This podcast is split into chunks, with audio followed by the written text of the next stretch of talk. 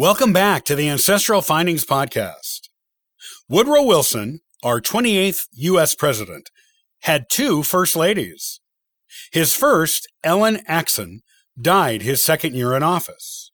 He remarried to Edith Bolling near the end of his third year in office. Here are the stories of these two incredible women who were both so fiercely devoted to their husband.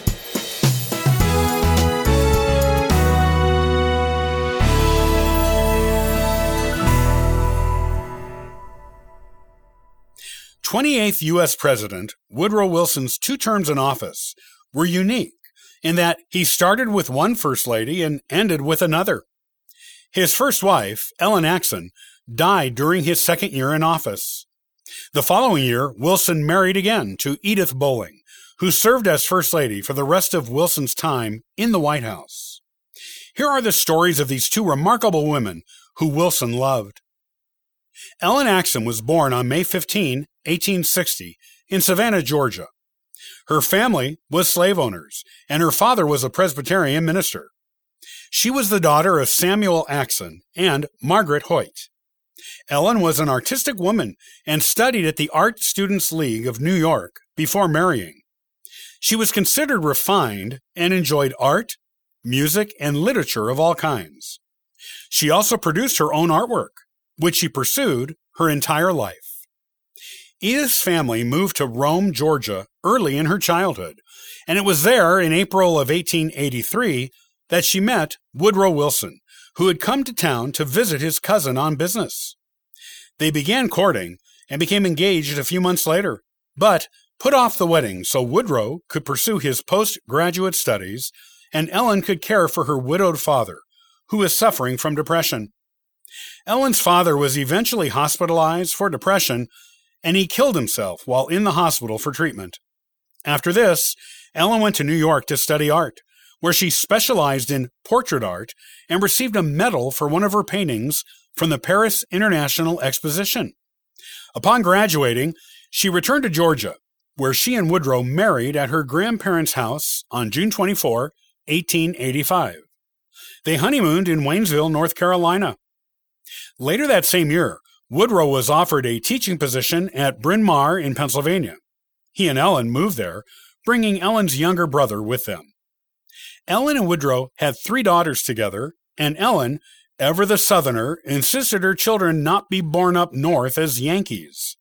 So she went to Gainesville, Georgia, to stay with relatives for the births of her first two daughters. Her third daughter, however, was born in Connecticut while Woodrow was teaching there at Wesleyan. Woodrow went on to teach at Princeton and was then elected U.S. President. He and Ellen preferred to not have an inaugural ball, and the social affairs Ellen hosted as First Lady were simple but tasteful and refined. She had a painting studio set up on the third floor of the White House, where she took refuge from social responsibilities and donated much of her portrait work to charity. She also arranged White House weddings for two of her daughters during her time as First Lady. The year after Woodrow took office, Ellen died at age 54 of Bright's disease, kidney disease, as it was called back then. She asked her doctor to tell Woodrow after she passed that she hoped for him to remarry. Reportedly, her last words were, Take good care of my husband. She died August 6, 1914, and was buried with her family at Myrtle Hill Cemetery in Rome, Georgia. Woodrow's next wife, Edith Bolling, was born on October 15, 1872, in Wytheville, Virginia.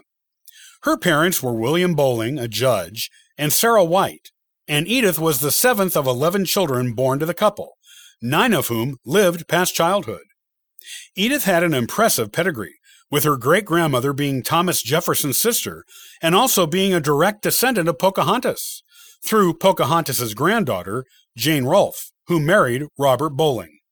The Bolling family claimed to have been quite wealthy before the Civil War, but lost most of their wealth during Reconstruction.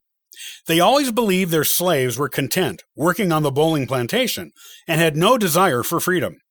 After the war, Edith's father took up law to support his huge household, which included nine living children, a wife, both of Edith's grandmothers, and a large contingent of aunts and cousins, all of whom lived in the same house, and most of whom had lost their husbands during the Civil War. While Edith's sisters attended the local school, Edith was tutored at home by a private tutor and also by her grandmother Bolling, who was confined to bed by a spinal cord injury. Edith was tasked with taking care of her grandmother and her grandmother's 26 pet canaries, and in return, her grandmother taught her how to read, write, speak Creole, crochet, knit, embroider, and more. She also instilled a love of poetry and music in young Edith. Edith attended boarding school twice, once for a semester when she was 15, but she hated it and came home, and again for a year when she was 17. But the school closed at the end of the school year when the headmaster had an accident and lost a leg. Edith's father refused to pay for any more schooling for Edith and sent her three brothers to college instead. Edith married Norman Galt, a prominent Washington, D.C. jeweler in 1896. They were married 12 years and had one son who lived a few days. His difficult birth left Edith unable to conceive more children. When Norman died, Edith was left with considerable wealth and hired a manager to run the jewelry business and pay off debts. She bought herself a car and became one of the first women in her area to drive, and also took many trips to Europe. Edith had been widowed for two years when she met the much more recently widowed Woodrow Wilson through a cousin of Woodrow's. Woodrow and Edith took to each other right away but the swiftness with which Woodrow found love again after losing Ellen caused rumors. Woodrow was accused of cheating on Ellen while she was still alive, and Woodrow and Edith were both accused of murdering Ellen together. Woodrow offered Edith a chance to back out of the relationship, but she refused. She did, however, ask that they postpone their wedding until the official year of mourning for Ellen was completed. Woodrow and Edith were married December 18, 1915, at Edith's house in Washington, D.C. They honeymooned at Hot Springs, Virginia.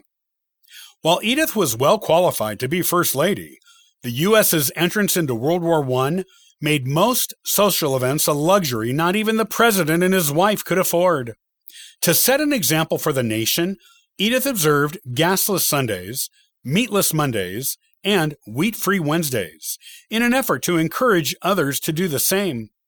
Rather than use manpower to mow the White House lawn, she had sheep graze it and sold their wool at auction to benefit the Red Cross. Because of the war, Edith became the first person besides the president to receive full time Secret Service protection. She also went with Woodrow to Europe to help negotiate the peace treaty at the end of the war a trip that was a first for any president or first lady. After they attended the Paris Peace Conference in 1919, Woodrow suffered a debilitating stroke, and Edith effectively took over all the duties of U.S. president for him for the remainder of his time in office. In this way, Edith can truthfully be said to be the first female U.S. president because she did everything for Woodrow in regards to his presidential duties. If Woodrow had to sign something, Edith brought it to him as he was bedridden. She went to great lengths to keep this hidden from the public, and the people at the Capitol assisted her in keeping it secret. One U.S. Senator even referred to her as the Presidentress and acting first man. After leaving the White House, the Wilsons returned to their home in Washington, D.C., where Edith cared for Woodrow until his death three years later. She served as the director of the Woodrow Wilson Foundation, accompanied Franklin Roosevelt to Congress when he went to ask them for a declaration of war to enter World War II, and was at President John Kennedy's inauguration. She died December 28, 1961, of congestive heart failure at age 89 and was buried next to Woodrow at the Washington Cathedral. She left her home in Washington to the National Trust for Historic Preservation, with the stipulation it be used to make a museum dedicated to Woodrow. The house was reopened as the Woodrow Wilson House in 1964.